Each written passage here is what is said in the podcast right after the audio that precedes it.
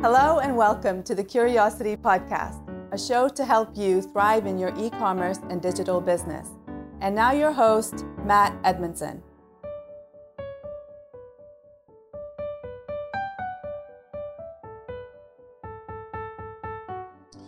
Okay, welcome to the e commerce show with me, your host, Matt Edmondson, the Curiosity Podcast. I almost forgot what it was called then for a second. Mind blank. Never mind. Uh, welcome to the show. It's great to have you along. Uh, in today's show, we have a very special guest, a digital marketing expert, Meyrick D'Souza. And Meyrick is going to be talking to us about the psychology of influence and how this is going to be a bit of a game changer for the world of e commerce. That's right. And if uh, if you're new to the show, for those of you who don't know me, my name is Matt Edmondson. We've got some great feedback from you guys. And one of the things that we do, you would have heard me talking about this in previous shows, but if you're new, maybe you haven't heard me talk about it yet. One of the things that we do is we broadcast live on Facebook as we're recording the interview. So tonight's interview with Meyrick is being broadcast live on Facebook. For those of you who are watching this on Facebook, hi, it's great to see you. Uh, just give us a wave or a shout in the comments. Uh, it'd be great to hear from you. Um, so if you are uh, curious about these kind of uh, interviews that we do because we have some great guests on the show then make sure you connect with us on facebook uh, and join us on the facebook lives because as i interview the guests you can ask your questions you can join in the conversations and they will be more than happy to jump on board and have conversations with you. So it's a great thing to do. Now before we get into it i do want to give a big shout out to the sponsors of the show uh, because without the show sponsors there'd be no show um, if that makes sense. I'm sure it does. Uh, the first sponsor is the Curious Digital e commerce platform. It is the very e commerce platform that I use myself. And they've got some great new features coming out. And one of the things that is just about to get launched, uh, and it will probably be launched by the time you hear this, uh, if you're listening to the audio version of the podcast. If you're watching on Facebook Live, give us a few days. Um, they're going to do a pay what you can model on their base subscription. So we are in uh, the phrase everybody is using at the moment is unprecedented times. We are in unprecedented times. We are in the midst of the COVID lockdown here in the UK, and I know it's happening all over the world. Um, and online digital business seems to be, in a lot of respects, thriving in the midst of mayhem and chaos. And so I know a lot of people are trying to jump online to build their e commerce business and Curious have decided that the their um, their core system, the base e-commerce system, will be run on a pay what you can model. So you don't have to pay the fixed subscription fee. If you can only afford five bucks a month, then just pay five bucks a month. If you can't afford anything, don't pay anything. Just tell us you can't. Uh, just tell them you can't afford anything at this stage in time. Build your business, and as your sales grow, then have a think about it. Can't, can't say any fairer than that, right? Uh, the second sponsor for today's show is Lightbulb, the Lightbulb agency who do end to end e commerce services. They, in effect, take care of all those bits of e commerce that you don't want to do or you don't have the skills to do, uh, or even the expertise. So, whether that's marketing, I mean, I was having a conversation today with somebody uh, and just running through the key aspects of e commerce marketing, you know, from email to SEO and all that sort of stuff. And some of them they were doing really well, but there were one or two they were like, you know what, we need some help in that area. So I'm like, go talk to the Lightbulb guys. They, they'll help you in that area. They really will. Uh, they've got a great system for helping e-commerce businesses grow. So do check out Lightbulb Agency if you want to uh, find some e-commerce services to help your business grow, whether it's marketing or fulfillment, whatever it is. Just go go talk to them. They're, they're good guys. They'll help you, and they're great sponsors. So thank you to them. Now uh, shall we crack on with today's show? So, like I said to you before, uh, my guest is called Meyrick D'Souza. He is a digital marketing professional, it says here in my notes, uh, with over 20 years of international experience helping organizations build customer focused digital engagement. I didn't even know digital was around 20 years ago, but there it is. Apparently, he's been doing it for 20 years. I jest. I jest, people.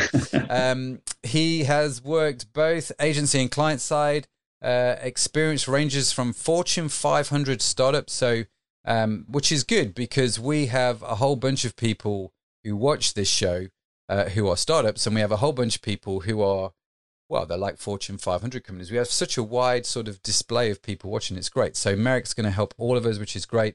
Uh, and he's skilled in helping organizations reimagine and transform their customer experience by understanding the opportunities and challenges that new technologies can have. It couldn't be a more apt, timely conversation. Uh, so I'm excited to have him on board. In the pre-call, it was great actually talking with Meyrick um, and talking about what we're going to talk about on the show because he had a great idea about this whole psychology of influence. And rather than tell you about it now, I want to keep you waiting on. I'm going to bring Meyrick uh, onto the screen. So let me click the button. Let me unmute you. Meyrick, thanks for joining us on the show. It's great to have you. Hi, Matt. Nice to be here. Thanks for inviting me. No problem. Now, whereabouts in the world are you right now?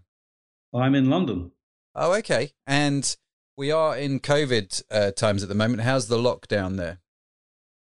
It's working pretty well, I think. Yeah. I track it every day, actually. Okay. Um, like just not just London numbers, but local numbers. Yeah. I'm doing okay, actually. This part of London isn't doing too badly, but uh, worrying times. Yeah.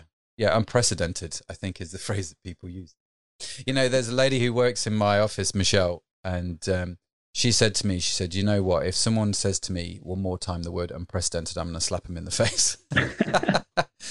so it's very tempting just to go around going unprecedented, unprecedented. So uh, anyway, that's not what we're here to talk about, Meyrick. Um, it's uh, like I said in the start of the show, you're a digital marketing guy, 20 years experience. What is that? What does that look like? How, how have you got from 20 years uh, to now? A quick sort of run through.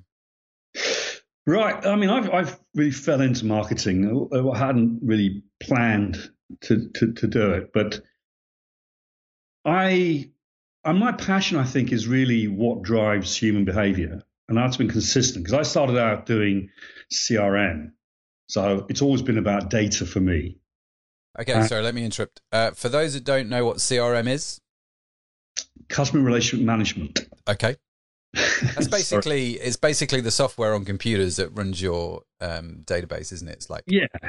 So it was right at the beginning. It was really how can technology begin to um, change the way that we do marketing and advertising. Um, so you know, for the first time, we were thinking about creating one view of the customer and how do we uh, drive more personalization, and what are the ways that we can be more scientific um, in our marketing efforts to be more relevant and optimize responses. Mm. So this this goes back a long way, long before technology. Um, but that's the, an important thing to think about, actually, because we talk about a lot of these things now, like the customer journey and the personalization, like they're new things. Yeah, but it's it's this has been around for a while. People have been thinking about this for a while, haven't they? This is not just you know, in the last few years, despite the rhetoric of some websites, I would hasten to add.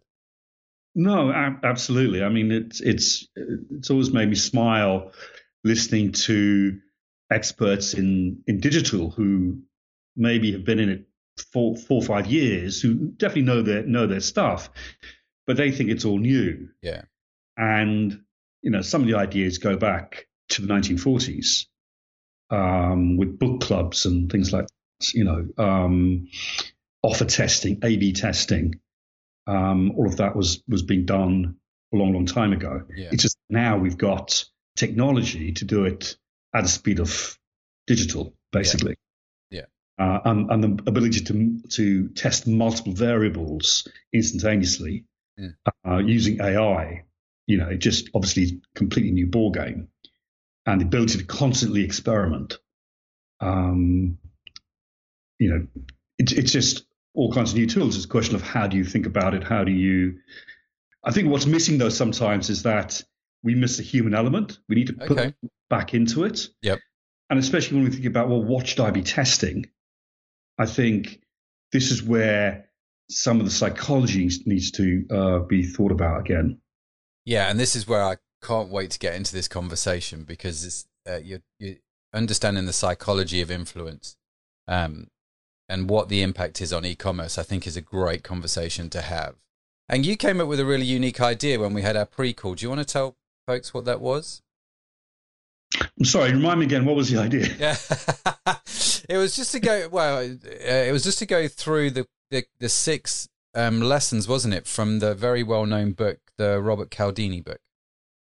Okay, right. So, um, yeah, Robert Cialdini. So, so this is one of my favorite books. I mean, it's mm. not a new book. It's it's it's been around for quite a while, but I've always been interested and passionate about what um, what drives people's behavior. Mm. And so I was looking, I was researching for um, information about influence and psychology, and this was the the best example I could find. I mean, there are a number of uh, good books out there. Yeah.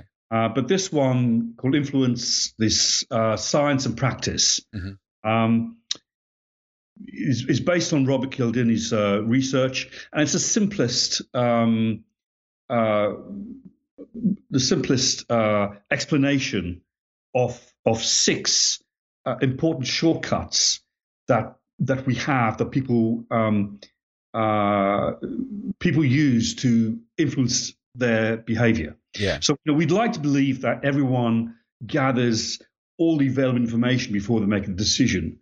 But the sad fact is that there's just too much information out there. And so we use these shortcuts as ways to make decision making easier for us. And so there are six different uh, shortcuts. Yep. Um, reciprocity, scarcity, authority, yep.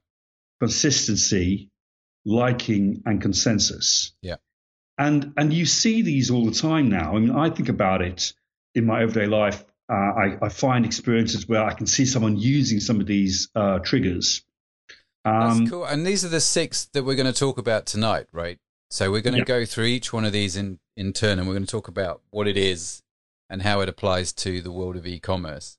Um, and the the first one, we were trying before we came on air to to actually figure out how to say reciprocity. And it, it's right. not an easy word, is it? So if you're watching this, just whatever you're doing now, if you've got your headphones on, people might think you're nuts. But just just say the word reciprocity, uh, maybe in the correct way, uh, and you'll understand the dilemma that we've had, right? So, um, but the, despite the fact that it's not an easy word to say for someone like me, uh, what is it? What does it mean? Why, why, and why did he start there? Do you think? Well, reciprocity, I can't say it. My teeth. you got the same disease I've got. So. Oh, you started it. It's contagious. hey, it's contagious. Um, no, it's simply the the idea that when we receive a, a favor or a gift, we feel a social obligation to return the favor. Mm-hmm. Okay, so um, the researchers think that this is this this behavior has come about because our ancestors learned to share food and, and resources um, as a, as a, and skills as a means to survive. They found that their collective survival improved. Yeah. So we've become, uh, you know, we've created this, this culture of uh, of indebtedness uh, and division of labor, um, and and that, that's now become culturally ingrained. So we yeah. we often feel a social obligation that when we receive something that we feel we need to give something back, especially if what we received was never was never asked for. It was okay. was you know done with uh, authenticity. So it's about giving a gift, uh, being authentic in it, um, but giving a gift that wasn't asked for. That was a key phrase you mentioned there, wasn't it? This is something that they didn't know was coming. Exactly. Yeah. And so yeah. they feel the need to return that favor. Yeah. So I think it's important as well, just when we go through these, that you know there are examples out there that one might think is not being ethical, and you know I definitely want to push that. when you try and use some of these tr- these triggers, you try and remember to be as ethical and as, as authentic as possible. Sure. Yeah, we're not. Um, yeah, there's a fine line, isn't there, between persuasion and and, uh, and manipulation, and um, you've got right. to know which side of the fence you're sat on, don't you? So, um, that's a very good point. Very, very well put. So let's talk about this reciprocity then, and how how does that? So this is a favor. This is a gift that I've given you, or I've done a favor I didn't ask for, and you feel a social obligation to return that favor. Um, have you got an example of where that just works generally in in life? Yeah, it's an obvious one. Well, I mean, I don't know if it's obvious, but The one that I found quite recently um, was I, I just bought uh, a new belt, and and I wanted to uh, have a couple of holes punched in it. Mm-hmm. More because I wanted. So I was just walking, I was doing my daily exercise, and I was walking by a leather shop, uh, like a cobbler's, and I thought, oh, they may be able to punch a couple of holes. Mm-hmm. So I walked in and I asked the guy, can you help me? And he goes, yeah, sure, no problem. So I give him the belt and he punches two holes. And I go, okay, so how much was that? And he says to me, well, pay what you think it's worth. and I was like, you know, now later on I thought, well, hold on a second. I could have just walked out and go, I don't, you know, just not pay anything then. Yeah. But I gave him a pound. And I thought, well, hey, later on I thought, well, hold on a second. I probably pay, I probably overpaid. But what he's given me is he's given me a gift, if you like, mm-hmm. of trust. And I feel obliged now to honour it, right? Yeah. I'm not give him 10 pence. Mm-hmm. I felt obliged. I, I, probably overpaid. Yeah. There are a lot of examples like this. Um, I remember you're a Liverpool fan, right? Absolutely. Yeah, yeah. So am I. Oh, good. Well, I knew there was a reason I liked you. so many years ago, we had I went to a charity event for the Liverpool Foundation. And so Kenny Dalglish was there, Ian Rush was there, and they they give you free food, they give you free drink, you get a chance to take a photograph with Rush and Dalglish. There's all these freebies. So when the auction starts, you feel obliged to bid. Yeah. Right. And so bid well, I would have thought. Yeah, absolutely. And of course, as the bid go, then momentum builds and the yeah. bid. So these are just sort of simple examples that I think you know that you see um, all the time. Yeah. But I think you know in in e-commerce, um, when we do um, you know blogger outreach, mm. right? The, the the the paradigm should be that you know before you approach them to ask for something, you should give back right? You, okay. you, you, you like yeah. You you like the content, you you comment on it, maybe you share some of the content, but you do it authentically, right? Mm. You you pick content that they, that you find valuable, and you give valuable feedback. So that builds a certain amount of rapport. Mm-hmm. that'll that'll encourage them maybe yeah. to share your content and share your um, your website or your promotions. So before you ask, you you give. Yeah. That's great. I mean, I, you know, from my own point of view, I get a lot of people every day contacting me saying, can I, you know, post something on your blog or do you know what I mean? Or can we, can, can you do this for me? And they're asking for favors. And I, 99.9% of the time, I do not feel obliged to do anything other than say thanks, but no thanks.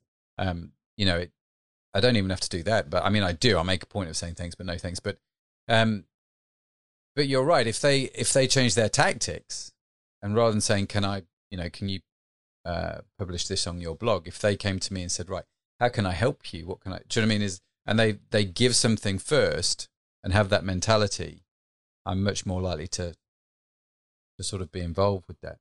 I tell you where I've seen this work really well. I don't know if this is a good example, but it's just sort of sprung to mind was the young lady I was mentioning to you earlier, uh, a lady called Michelle. Okay? Mm. Michelle's been with me for years, right? And she's now the director of Jersey Beauty Company. So she's she's been with me for a really long time. She's amazing, an amazing person. Love the Binds offer. She's fantastic. And when Michelle started, obviously we didn't know her. I had no idea who she was, and we were just a young startup business at the time.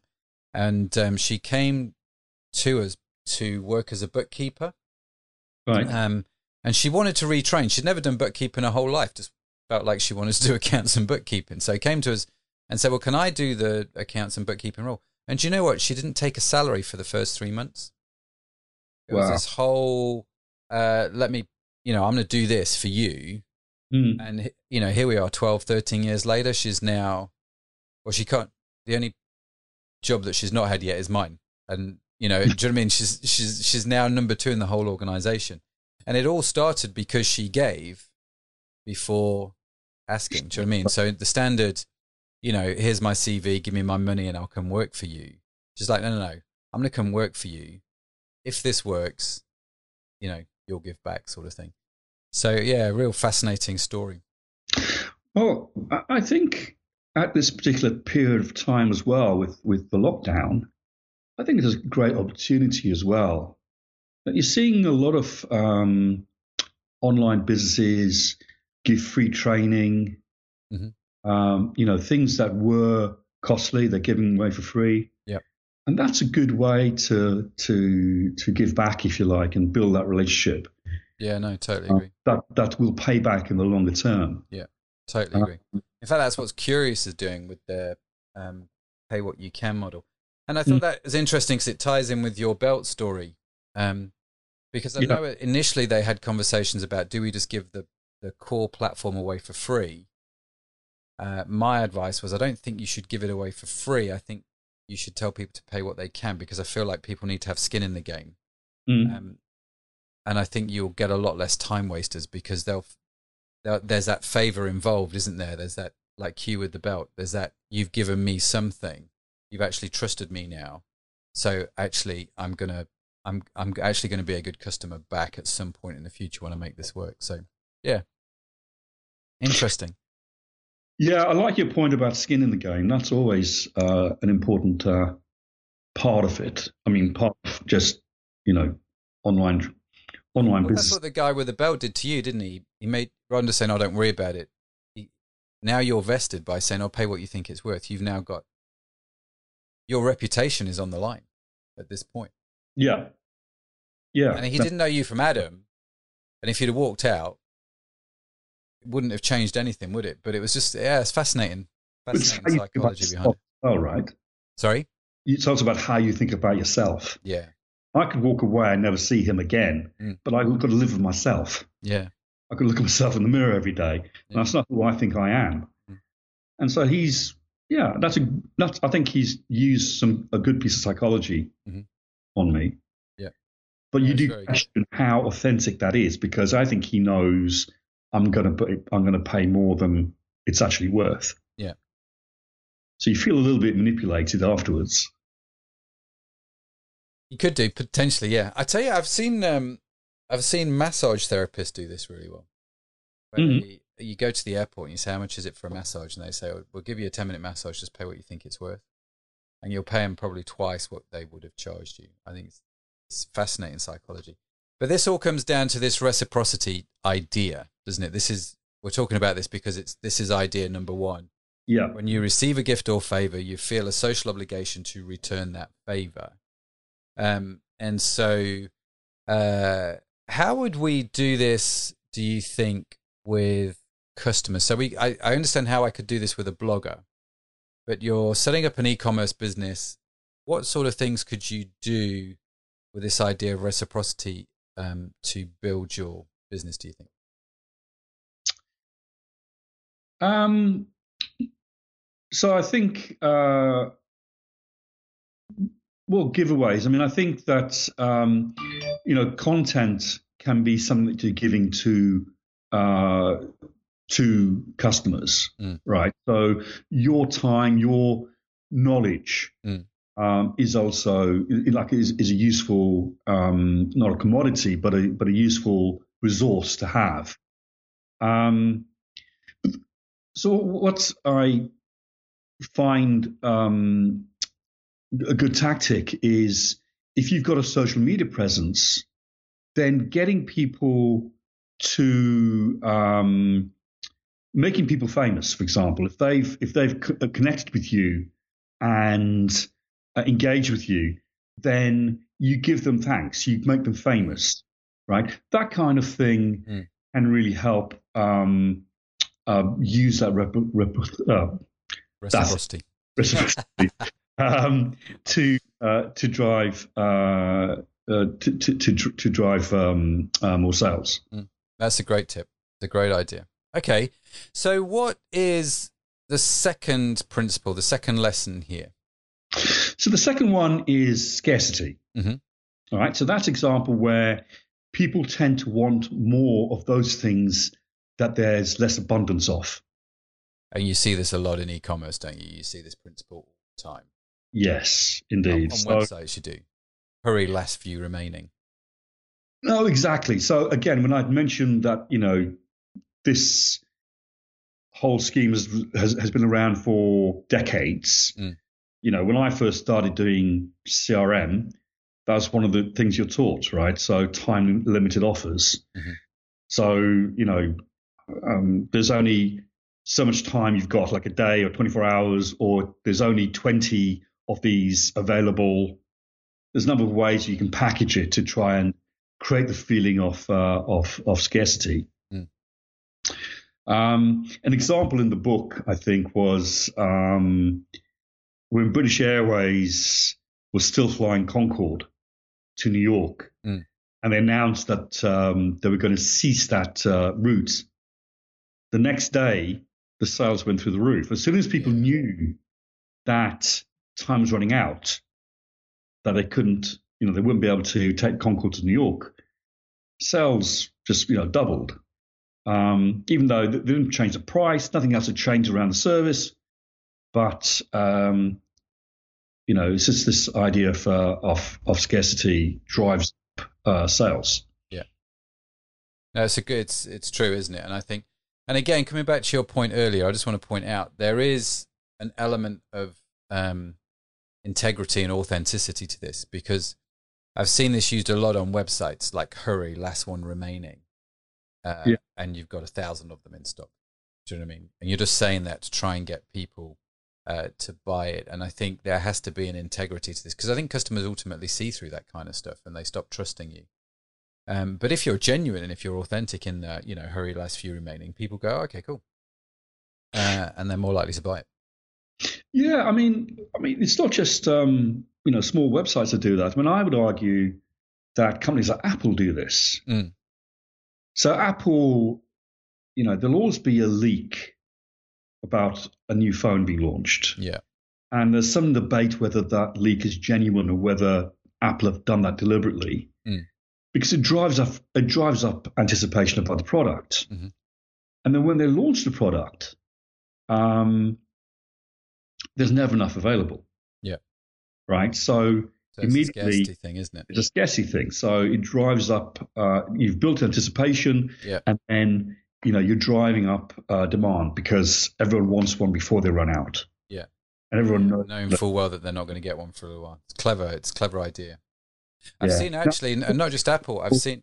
Sorry. Just to be clear, I used to work for Lenovo, so we were obviously in competition. So that that's just my hot take, if you like. Yeah, no, I, I you can see it, right? And I um, I I remember. Oh, over the weekend, uh, there's a, a website that I went onto called Alphalete. It's a website my son likes, and they do sports clothing, uh, and they do really nice, really comfy sports clothing. Shout out mm. to Alphalete; they make good products. Um, but uh, what they do is they do a launch of their products, and they tell you ahead of time the launch is happening. Um, Hustle may do it. I've seen a lot of the sort of fitness brands do this, where they they now launch a product, um, and once it's gone, it's gone. Mm. So it's it's not what we'd call an evergreen product. It's like, well, I've got 500 t-shirts. Once they're gone, they're gone. I'm not getting them reprinted, and it puts this element of scarcity around it. So if I own it, I own one of 500, rather than one of an unlimited number. Right? Whenever you buy a t-shirt from I don't know H and M or wherever, you don't think, oh, this is a limited option. You just think it's a t-shirt. And so they're using this launch, this scarcity idea like that. And I, have seen that work very, very well in e-commerce. And actually, as a way to launch a product it's not a bad idea. Um, especially if you can get that demand like Apple, get that anticipation, and just build it up and say once they're gone, they're gone. Um, mm. It's uh, it's a clever way of doing it. Right. I mean, you know, I think that you can have like collectible versions. Mm. I think that's something that a lot of uh, companies do really well. Mm. They'll have um, limited edition uh, versions of a product. So people can buy it, and if they can't buy that limited version, they'll buy one of your normal products. Sure. So you'll see a halo effect on your other products as well. Yeah. And, and you know, obviously having a limited edition, if it's if if you've done it in a genuine way, it can you know have a, a genuine effect on the rest of your business. Yeah, totally. No, it's it's a, it's a it's an interesting idea. Okay, so that is um Scarcity. Have you got any more examples there, or should we move on to the next one? Well, the, the, last example I had was again something we used to do when I was Lenovo, and that was like part of our relationship building with some of our advocates. So we'd give them access to people behind the scenes, things okay. that normally you wouldn't get access to. Mm. Right. And that was a good way of building sort of relationship. Um, yeah, I mean, you know, access to events that we were driving or just access to um, product designers, um, the merchandise people. We'd obviously get good feedback. They got uh, the benefit because it made them more of an authority, therefore built their personal brand. Sure. But that's kind of that kind of uh, scarcity value being used, if you like, to kind of uh, drive more business. Yeah. Or drive your marketing. Mm.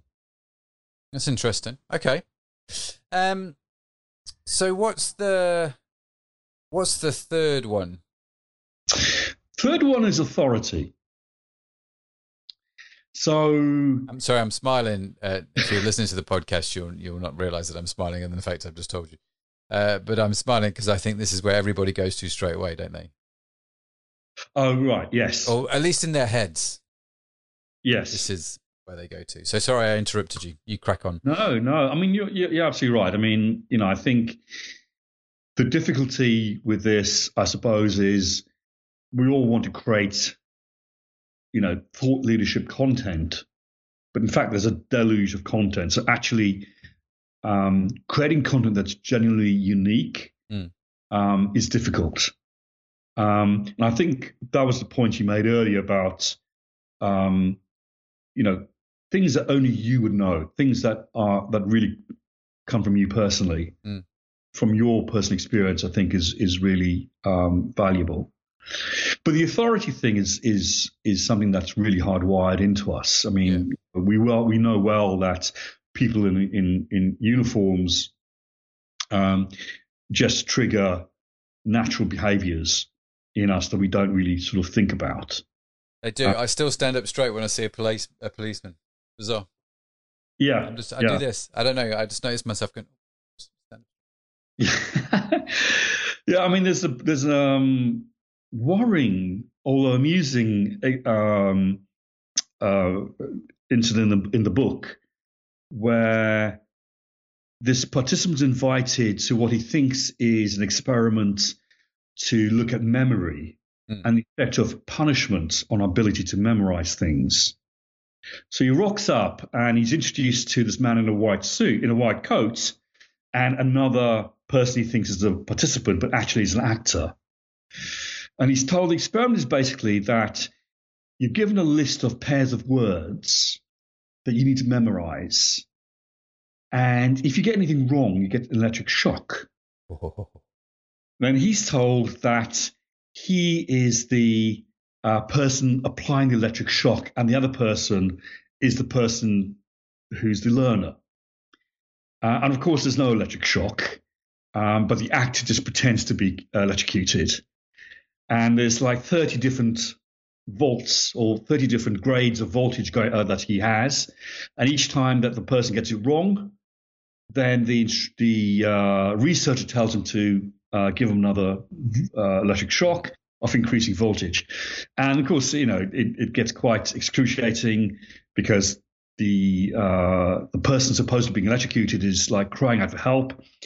Um, but you know, two thirds of the time, the uh, participant finishes the experiment. In other words, goes through all yeah, through yeah. doesn't the, uh, levels, and that's just purely on the authority of the person giving the uh, instructions. Because the guy was in a white coat, you assumed he knew what he was doing.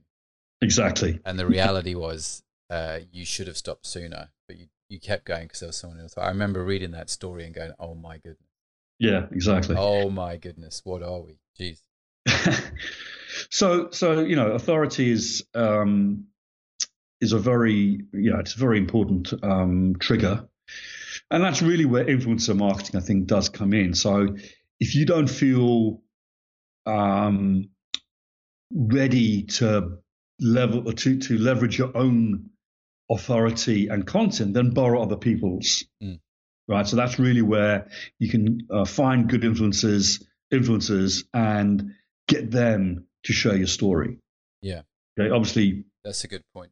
So if you've not got the authority level yourself, find someone who has that's willing to work with you, piggyback their authority uh, to to get going, and actually that brings your credibility up as well, right? Brings your own authority. Absolutely, absolutely. Um, but you know, just talk about your own um, years of experience, um, courses you've done, people you know, things that you've achieved. All of those things are don't sound important, but actually subliminally creates that um, um, you know authority message. Credibility. In people, yeah. credibility, yeah. Um, but reviews and ratings mm. as well. I mean, I was just um, about to say that. It sounds very good. Good segue into something like a review or rating from a customer because actually it's not it's not me saying how great I am. It's the customer saying how how great you are is is going to carry more weight, which is what happens in a review, isn't it, or a testimony? Uh, yeah, absolutely, and especially if if you can get a rating review from from somebody who has credibility, then mm. then that uh, then that really helps. But the, the, the most difficult thing I think is is building your own authority, mm-hmm. right? And that you can only do over time. Do you uh, think it is a time thing? Do you think there's there's a sort of a time serve factor to authority? I think you get better at it. I think the longer the longer you do things, the more likely you're going to find um, insights that are valuable to share. Yeah. But I think you need to reframe what you think of as useful. Mm. I think it's important to think what are the things that you uniquely know and can bring, and some of that's going to be your data. So, what are the things that you can do on your website, experiments that you can do that would be helpful for others? So I've noticed yeah.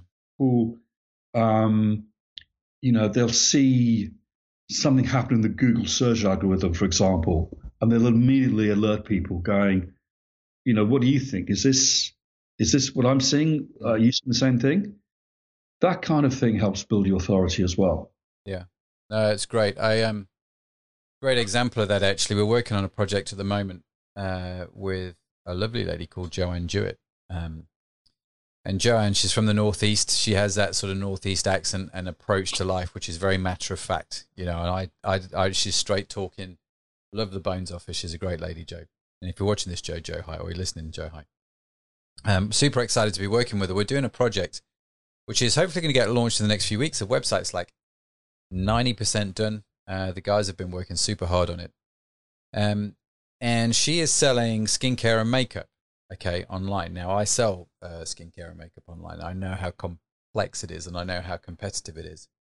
And so, how does she do it differently, right? How does she create a website that is different from every other website out there selling makeup and skincare? Right. Um, well, actually, the the the marketing aspect of it is going to be around her and not just the products. So, um, in effect, what she's done, which I think is quite clever, is she's gone and curated the best products for her clients um, because her clients trust her and she has that authority and that credibility. And for those of the, the clients that don't know her, she'll quickly build that authority and credibility because she'll tell you stories about how when she did makeup for Princess Diana. Right. So all of a sudden, everything changes. Do you know what I mean? It's like, oh, you yeah. did Princess Diana. Oh, you've done Bette Midler. Oh, you've done Barbra Streisand. And she can just throw all these names into con- conversations, right?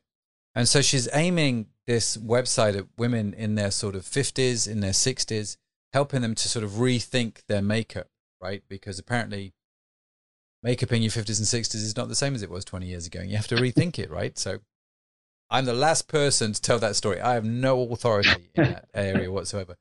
But you know what she does, and with the clients that she's had and the referrals that she had, people listen to her and go, "Okay, I'm, I can, I can now understand what you're saying." And so she's very much playing on her authority in that space to build her business. I think it's quite clever. But it's, it's coming back to this statement you said. You, she has something unique to say. Yeah. It's not the same as everybody else. So that's an interesting example, though, because obviously you, you, one of the recent uh, phenomenons or phenomena is the online uh, influencer, especially in makeup, mm. um, doing videos um, giving lessons. Yep. But it comes back to my earlier point about time. I mean, I think one of the interesting things is You know, when people begin that journey, they don't know anything. And so they're actually sharing their learning journey. Yeah. And they're sharing things they've learned along the way, even if it's something that they've been told, they reshare that. Yeah. And building trust and authenticity with their followers. So that's where I'm, uh, I think you can build authority over time. Yeah. And, and it can be it can be about sharing your journey as well. Yeah. Um, so I, I, see a lot of that happening now on places like TikTok. Mm-hmm. Um, and I think, uh, you know, so podcasting now is also something that's, uh, well, it's, it's, it's, it's already huge uh, and it's just growing. Yeah. Um, but, you know, it's also about finding your niche. Yeah. I suppose other thing about authority, it's, it's what niche are you an authority in? Mm-hmm. And how do you define that well enough? Yeah, and, and my experience is ninety nine point nine percent of people can be an authority in a specific type of niche. Exactly. Yeah, don't try and be all things to all people. Exactly, and actually, a lot. Well, a lot of people say all the time, "Well, I'm not an expert in anything," and actually, it's not true.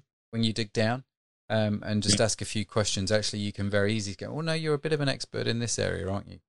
Um, and you've done well in this area of life. Whether do you know what I mean? Like my wife would say, "I'm not an expert in that kind of stuff." I'm like, babe, we've got three of the most amazing kids in the world. You're like, you're an expert in in being a parent. Let's start there, right? Um, after Absolutely. 22 years of marriage, I'm still, you know, madly in love with you. you. You're an expert at being a wife. Let's start there. And then actually, when we talk further, oh, you can teach people how to speak English, and so there's all this stuff that starts to come out that actually she she's she's quite expert in, but it's hard to see sometimes your own level of expertise because we, we think often we're not good enough or we, we do you know what I mean? We don't have that sort of ability to, to especially if you're British, I find. if you if you're American, right. This is no disrespect to my American cousins, uh, having lived in the states for a number of years. Um, in the states, you kind of like you. I think you come out of the womb going, "I'm brilliant. I'm an expert at something." Yeah. Right? Uh, uh you're British. You kind of come out of the womb going, where's the nearest queue for me to go and stand in, right? well, yeah, I, I, think we we suffer from the tallest poppy syndrome here mm. sometimes. Um, we we can we can be a little bit shy to to talk about ourselves uh, too, too highly, um, and I think uh, uh, also we just we, we we take too many too much for granted. Mm. Um, and we compare ourselves to other people and we always come out badly when we do that. Um, I think it comes back to context. Yeah.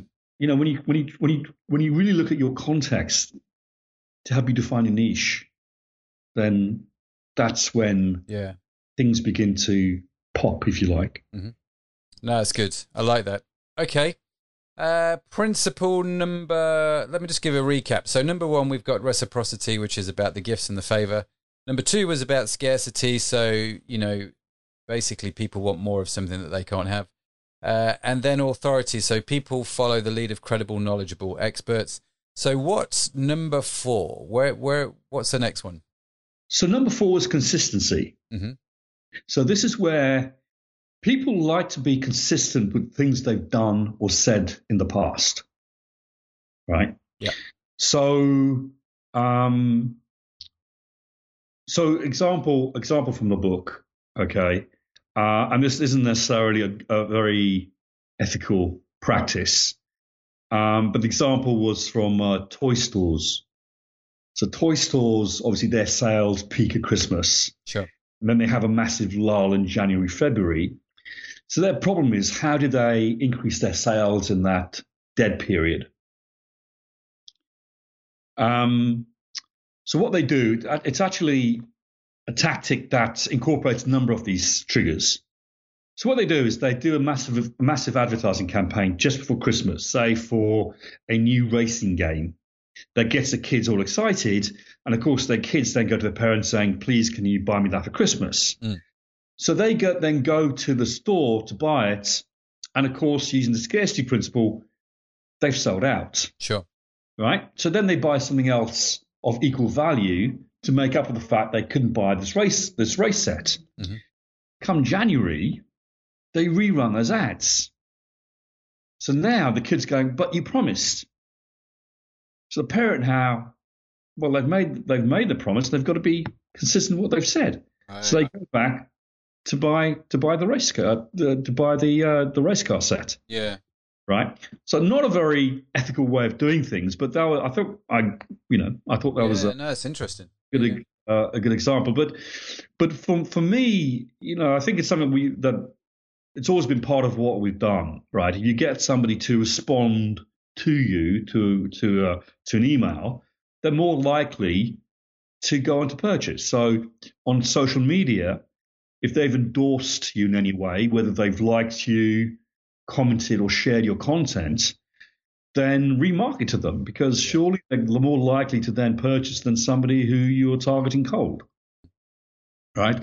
So, one tactic, for example, that I've used is before a product launch, you build a lot of anticipation, you get people to like content that you publish, and then you use that to retarget, and you'll find that your your response rates uh, increase Much because you can see it as as consistency. You can also see that people are like you know raising their hand to say you know I'm likely to be in market for that product. Yeah. But that kind of consistency, I think, um, uh, is is just a, a, a, trigger that works. I mean, the, the, even the example I, I, gave earlier with the uh, the belt, mm. you know, I'm I need to be consistent with who I am yeah. as well, how I see myself. So anything that that happens in public, I will tend to want to be consistent with. Yeah.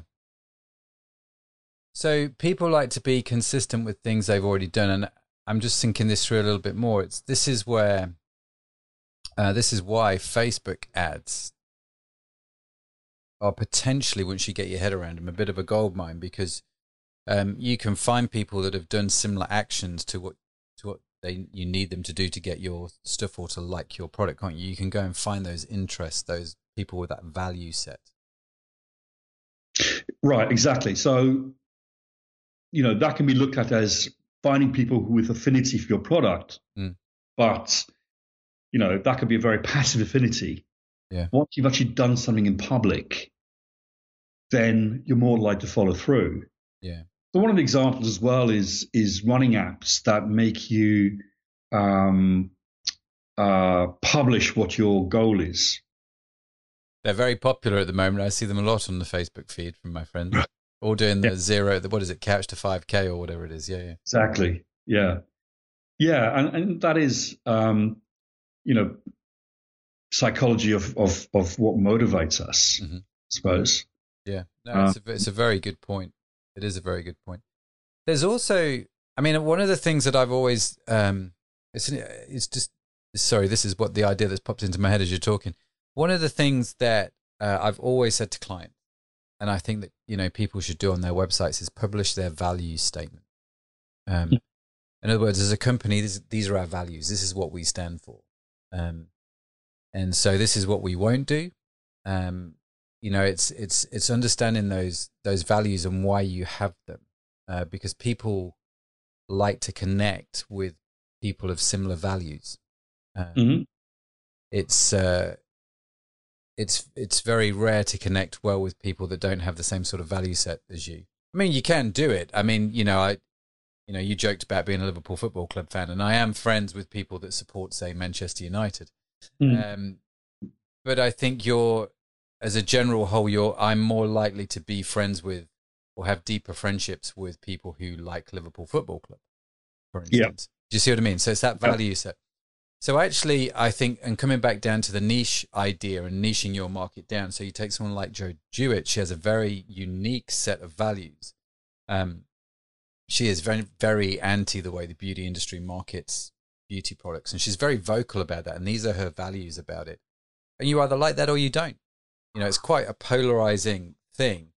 Um, but the people that like it there's going to be the consistent message with what they perceive to be valuable. It's that consistency isn't it? No absolutely i mean i think that might also link to one of the next triggers which is liking.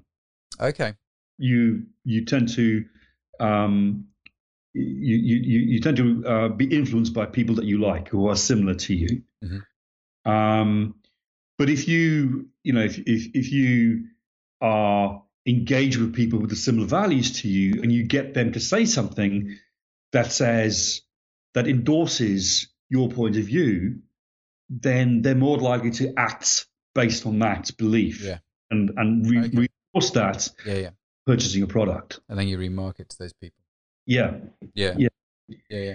So so you know, asking people to to to share and like your content, to comment and to endorse you.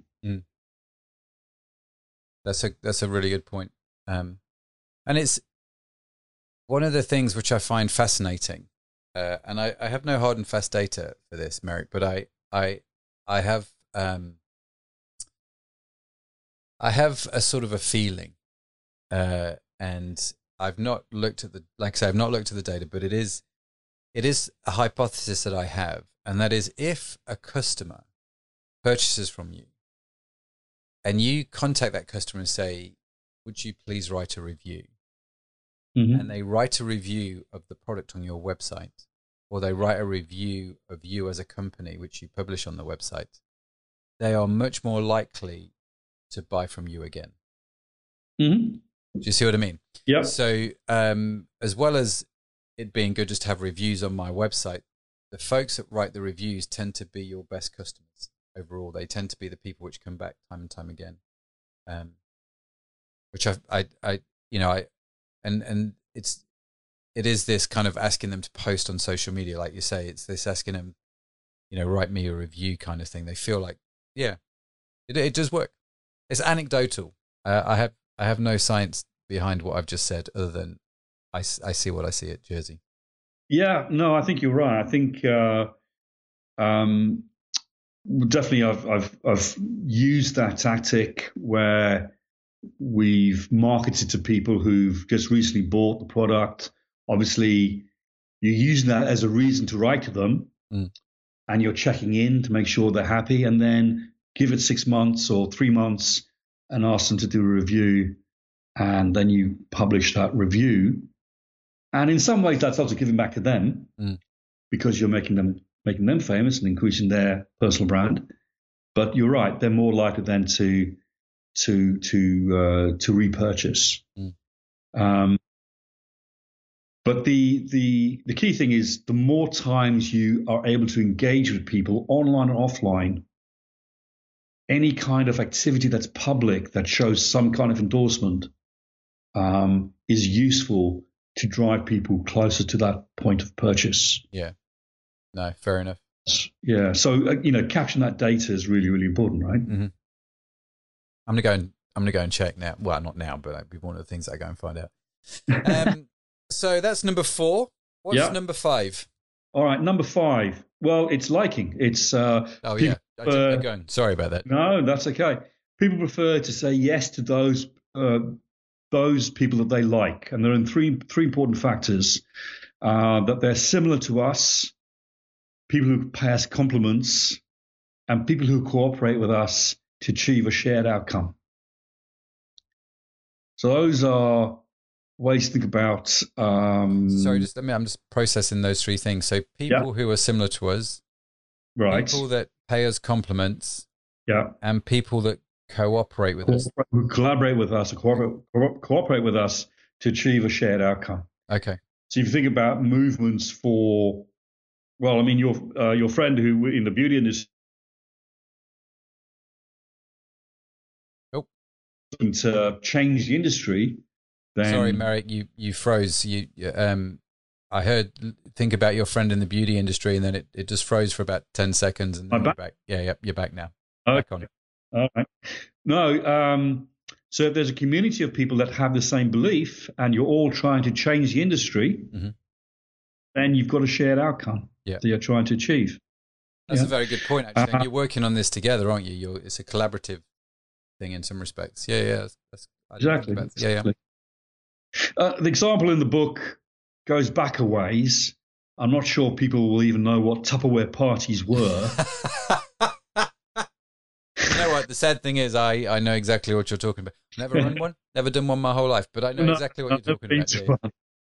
But the idea is very simple, right? So instead of instead of um, a door-to-door salesperson coming and trying to sell to you directly, they get somebody to invite their friends round and they have a bit of a party. Mhm. And so now you're not buying from the salesperson, you're buying from your friend. Mm-hmm. That's a very different kettle of fish, isn't it? Yeah. Yeah. So there's a number of these triggers happening here because you've got the liking aspect, you've got the social, pr- uh, you've got the, uh, well, I think it's the next one, the social proof, mm-hmm. uh, because all of you are are, are buying, so it creates uh, it, it, it, creates momentum. Um, you've got the consistency because they'll ask you first, you know, what what products have you bought and uh, do you like them or not? And and you've got re- reciprocity because you get you get little gifts. So I guess it's like how can you use some of these tactics online? Right? Can you sort of do the can you can you kind of uh, maybe do a a private online event that you invite people to, but you get you get uh, a customer to invite their friends. Yeah. And then that customer gets a cut of the profits. Yeah. And so you make it more that they're the one doing the selling for you. Mm-hmm. That's but, really interesting because uh, you've put language to something that um, I'll tell. I'll tell you about a, uh, a, a feature on the Curious Digital platform because I mm-hmm. think this fits it, and it's a really interesting idea that um, we've been playing around with for a little while. Um, so you have your standard affiliate marketing schemes, right? Which is, uh, you know, I have the beauty website. You sign up, get a code, you refer the code to, you know, your blogging audience. You're an influencer. They click the code, they buy, and you get a percentage cut. Or you do a YouTube video, and they, you know, and you're quite clear it's an affiliate link. Click it, and you support mm. this channel or whatever. Okay, no problem. Um, and that's actually that reciprocity thing again, isn't it? Use my affiliate link and help support this channel. I'm doing you a favor giving this content. If you're going to buy this product, click that link. It doesn't cost you any more, but it supports what we're doing. Mm. And so we've been playing around with this whole idea of affiliates plus. Um, and uh, until I think of a better name for it, that's what it's going to be called. But it's this belief that um, actually you want to go back to, or people want to go back to the Tupperware party idea. It was, it was like, how do you make Tupperware? How would you do that in the modern world, right? How would you do the Tupperware party? Well, you you would go around to your friend's house. You would um, you would take with you some samples of the Tupperware, and then you would hand out your iPad, and everybody would order, and then it would all be delivered to their house. So you've not got to carry a load of stock. Do you see what I mean? Yeah. It's just like just yeah, put your order through here, and then whenever they go back to that website to buy some more Tupperware, you would get a commission again. Um, and in fact, you'd be able to see reports who's purchased, who hasn't purchased recently. Um, you'd be able to email them through the system to go, hey, you've not purchased recently, here's an offer. So they become the people marketing because it's their business. It's not just an affiliate scheme anymore. You're giving them a chance to build their business amongst their friends. And as as long as you you know you you've got a really good product and there's integrity and you know coming back to this authenticity thing, mm. um, I think it's a really fascinating idea. And so with the KD platform, that's now built into it. So if a brand wants to allow that feature, um, they can do that where, you know, your friends are now starting to sell with, to friends again in the school playground. You can do it with your mobile phone. Nice. There it is. Nice. Yeah, I like that.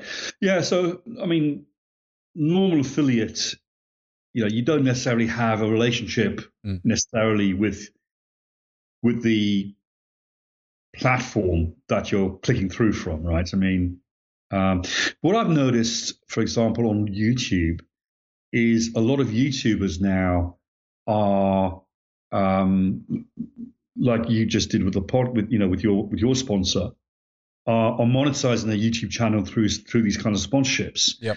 Because, you know, because YouTube now are, are kind of these seem to be demonetizing a lot of a lot of creators. Yeah, they've changed their rules, uh, haven't they?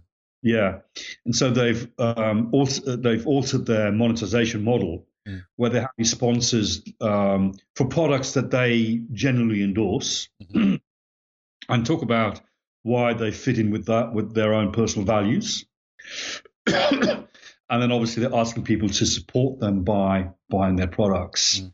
Um, What's really interesting, actually, just following on from that with YouTube, uh, I've because YouTube changed the way they did it. What a lot of people did. So I'm just saying, I'm talking to a camera, right? I'm mm. talking to you, but I'm talking through a camera. And cameras was a, a great one. When I was researching the camera, uh, there's a lot of people on YouTube saying this is, you know, the best camera to do, you know, digital Zoom or Skype or webcam and all that sort of stuff. And um, you click their affiliate link. So YouTube wasn't paying them necessarily anymore for the views. So what they did was they set up an affiliate link with, say, Amazon. You'd click through to Amazon, you'd order the camera, and then they'd take a few percentage points. What people are finding now, which I find absolutely fascinating, and this has no relevance other than I just find it is interesting, mm-hmm. because Amazon are no longer shipping products unless they're um, essential products. Um, that whole side of things seems to be collapsing. So a lot of the YouTubers that were getting their income from the affiliate schemes with Amazon, right, because of COVID nineteen, that's all shut down or is shutting down, and the YouTubers are no longer getting the income from the affiliates because Amazon aren't doing those purchases. Um, and I find that absolutely you know fascinating. So they've spent all this time building this authority and this brand recognition and, and getting out there uh, and you know this is now the second channel from YouTube, which seems to have closed down to them. So I'm I'm curious to see where the YouTubers take it now. Yep, that's uh, that's going to be interesting, and and also once this whole thing changes, once the lockdown lifts, how the whole ecosystem will change. Mm-hmm. I mean, you know, whether new business models and will will start um, uh, we'll, we'll start to see new ways of uh, of monetizing as well. Because yeah, I think I think we'll have to. I genuinely think we'll have to, um, and I think it's good. I, I genuinely think it's good. As much as I like Amazon, um, I think they're just too big, and I think they're just too unruly, and I think they have too much control, and a lot yeah. of people's livelihoods are, you know, at a flick of a switch, they just change everything, and it is the way it yeah. is. And it's yeah. not it's not a blame game because Amazon's got to protect their own business. They've got to do what they've got to do. Yeah. Uh, but it's the it's the little guy at the end that always gets squeezed. And so I think, um, I think people have always been reticent to say, well, I'll sell these my on my own website. Do you know I mean? But it's yeah. That's the only thing you can really control. So I wonder if we'll see a, a big prolifer, prolifer another word I can't say. Proliferation. Yeah, yeah. a big increase in in that kind of um, activity where people go, I'm going to build the channel. I'm going to monetize it by getting people to buy from me rather than to buy from Amazon or from a third party because I can control that. I have, mm. I have, you know, say over that. It's a bit more faff and a bit more hassle, but I, I think it'll be interesting. But what, sorry, just what you were saying earlier on, the first example you gave, you know, I think just the having your brand values, um, that is really important, especially if if if if it's more personal.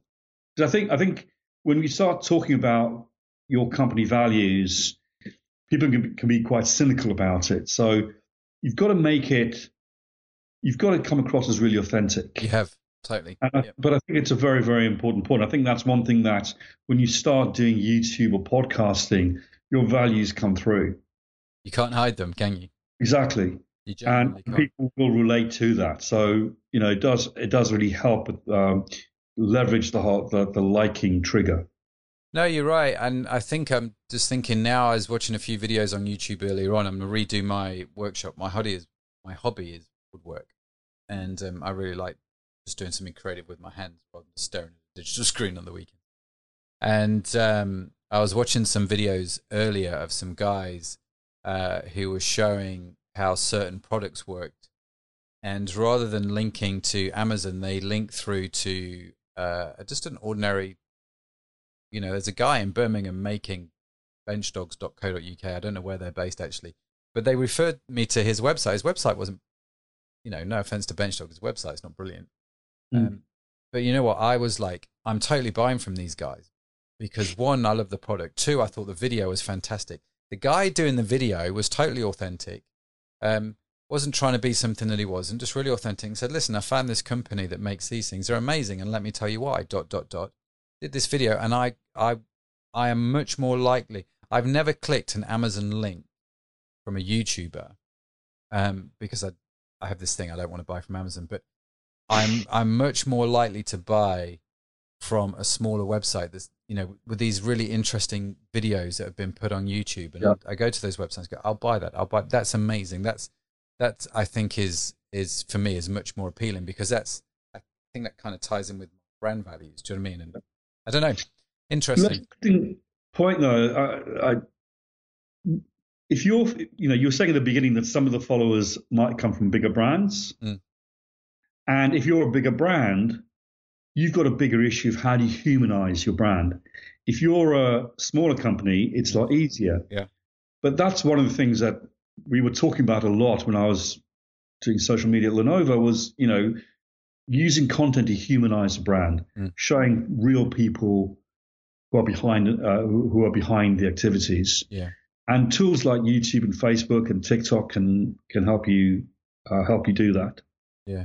Um, you know, show, showing, showing behind the scenes, um, but bringing the brand to life, bringing the brand values to life, and, and demonstrating rather than just saying. Yeah. It's easy to write on a website what your values are, but when you can demonstrate it, then it's more authentic. Yeah, no, that's true. That's true. You know what? I feel like we could go down this rabbit hole Yeah. for much longer, but let's move on to point number six. Okay. You know, before So the last midnight. one, yeah, the last one is consensus Mm. or social proof. So in this world where we're so busy, we tend to look at the actions and behaviors of others to determine our own our own behaviors. Sometimes it's because we don't want to be left behind. We don't want to be the the odd one out. Um, but a lot of the examples I've already given, you know, um, are examples of this. So the example that I had with the uh, the charity, Mhm. You know, when one person starts bidding, it builds up momentum. We all start doing it. Um, you know, in advertising, we've used this for for ages. We'll always, you know, advertisers have always said this is the fastest selling product. Um, but online, we do see, see this a lot, if you know, especially in travel. So if I go to Booking.com, for example, you're looking at a hotel and it'll say, you know, 10 people are looking at this hotel right now. Yeah, I've noticed that. If Yeah. I've if I've connected my Facebook profile, it'll tell me how many of my friends have stayed at the same hotel. Mhm. Right. Um, so that kind of uh, social proof is is uh, is very useful. So Amazon, I know you hate them, but but Amazon, you know, a strong be- word. I just don't shop there. sorry, If I can Just- help it. Um, but Amazon are brilliant at this. Mm. You know, they'll talk about uh, um, you know products. People who bought this product have also bought, um, but not not just um, uh, how many of your friends have bought this product, but uh, but rating, ratings and reviews as well. Mhm. Obviously, I think are, are an example of, uh, of of social proof. Um, but there's lots of different ways that we we we use social proof along with other of these triggers and combine them Yeah. to uh, to to drive more business. Yeah, that's a very, very good point. And it's like we always say to clients, you've got to have at least five reviews per product. So, Mhm. you know, if you're selling something online, get at least five reviews because it's that social proof aspect of it. Yeah. Um, in fact, people are more likely to buy a product that's got negative reviews than no reviews, uh, which is quite fascinating because they can understand. They, they'll look at it and go, "Well, there's a negative review, but that's not the reason why I'm getting it, so therefore I'll still buy it." Um, it's, it's really fascinating. Yeah. really Sometimes you, you look at a negative review though and go, right, that person's just an angry person. interesting. I'm Most of the time, gonna- be fair, Yeah, I'm not going these to. got some kind of got all kinds vendetta reasons against the why. world, right? So you're just like, yeah, yeah, yeah I'm not interested. Yeah. Yeah. One of the things that I found um, fascinating, uh, and I can't remember if it was when I read um, Robert's book or another book about the psychology of influence, and this whole idea of consensus and social proof, um, was this idea that um, the example that was given to me was Kitty Gervais. I think I pronounced her surname wrong, but this was a lady in the 1960s who was murdered on the streets of New York. And she was, there was about 30 people that saw her being chased but didn't do anything. hmm And they ran a, an art, so some, you know, the, basically the, the, the paper said New York was the unfriendliest city in the world or some other un, most uncaring city in the world. And some psychologists went, yeah, I'm not convinced it's a result of people not caring. Um, and it came down to a number of key incidents, one of which was social proof, i.e., everybody saw her running through the streets, but they were looking to everybody else to see what to do and how to behave. Mm. So when I used to work, um, I used to volunteer with the British Red Cross, and we used to go out and do um, first aid and emergency first aid. I used to go out on the ambulances. It was great fun. It was a bit of an adrenaline rush. It was great fun. Not going to lie. Um, and I remember the first time I really saw this um, to a massive effect was I I wasn't even on duty actually. I was just driving down this. I was driving down a road, um, and just in front of me, like a minute before I arrived on scene, there was a big, massive car crash involving like three or four cars. So I was the first on scene. Get out of the car, and um, and I, uh, I I go around each car, find out what's going on, see what's happening, and there's a crowd of about thirty people now, sort of gathering around, standing and watching. Um, but no one was doing anything. And because I'd read this book, because I understood this principle inside my head, what I had to do was I had to go to different people and say, I, I need you to do this. And as soon as I said to somebody, I want you to do this, they went and did it. Mm. Um, but because they didn't know what to do, so therefore they were looking around at everybody else for this whole social proof, no one did anything. Do you know what I mean? And it's yeah. not because people didn't care, or I think people were just afraid to do the wrong thing sometimes.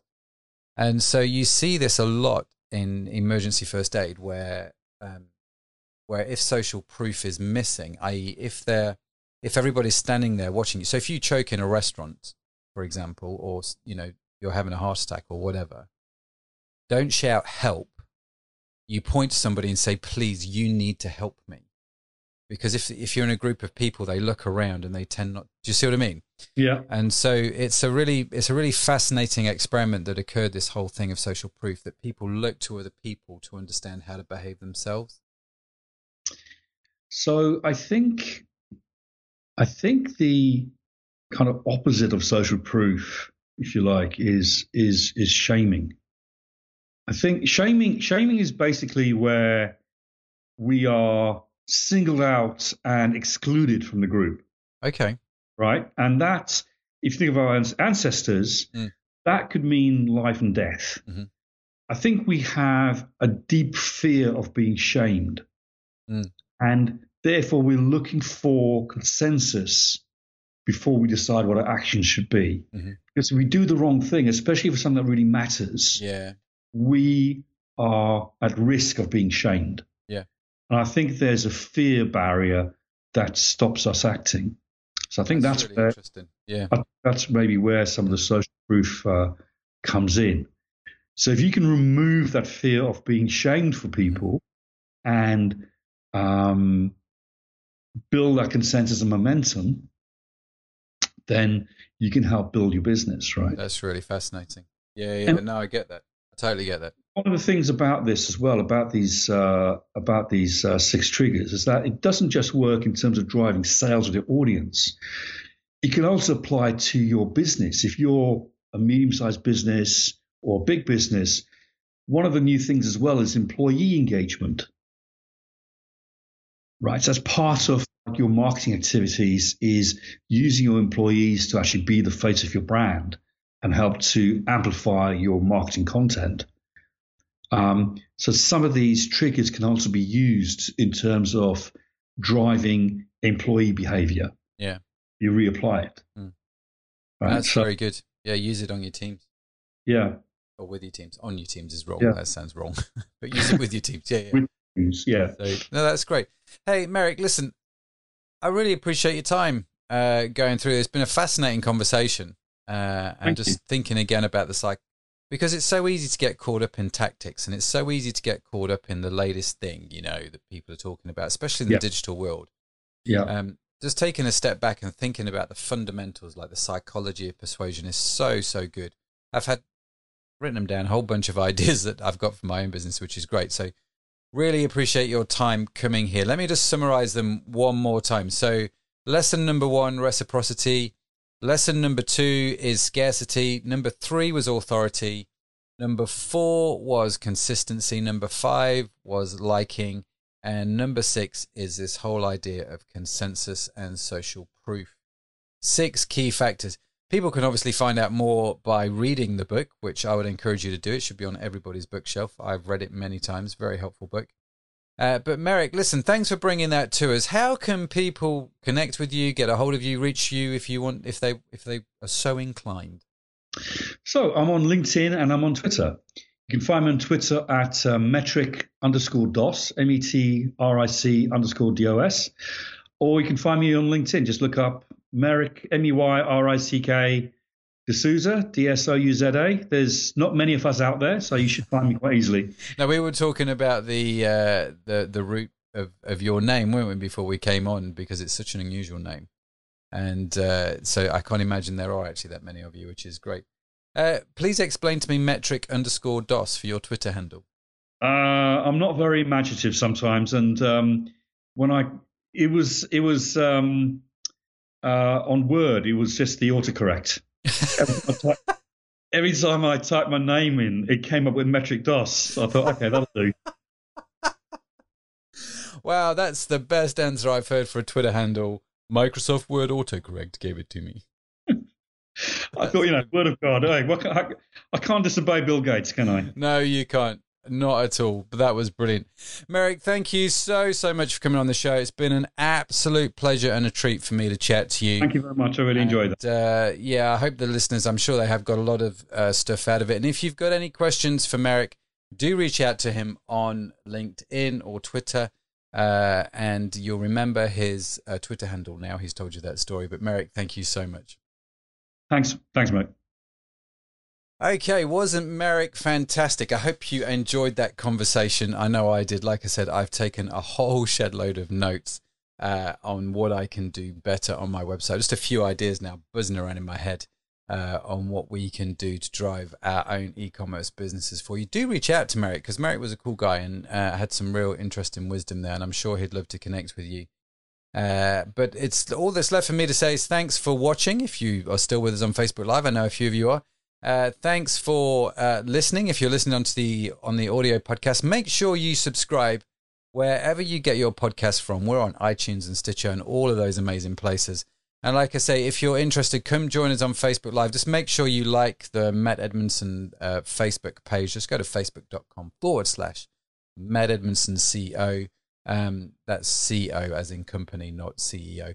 Uh, but Matt Edmondson, uh, CEO, or just head on to the website, mattedmondson.com. And on there, we will, when we put the podcast live, we will put all the show notes. We will link to Meyrick. Uh, we'll link to the book that he's been talking through. Everything will be on the website at mattedmondson.com. You will be able to get all your resources from that site. Uh, it'll be great to see you there. And we'll link to the Facebook uh, live page from there as well. So if you want to come join in the conversation on Facebook Live, you would be more than welcome to do so. All that's left for me to say is, like I say, thanks for watching. Thanks for listening. Have a great week wherever you are. And I will be back again very, very soon with another episode of the Curiosity Podcast. Stay safe, and we'll speak to you soon. Bye for now. Thank you for listening to the Curiosity Podcast. You can subscribe or you can also join us on Facebook Live. See you next time.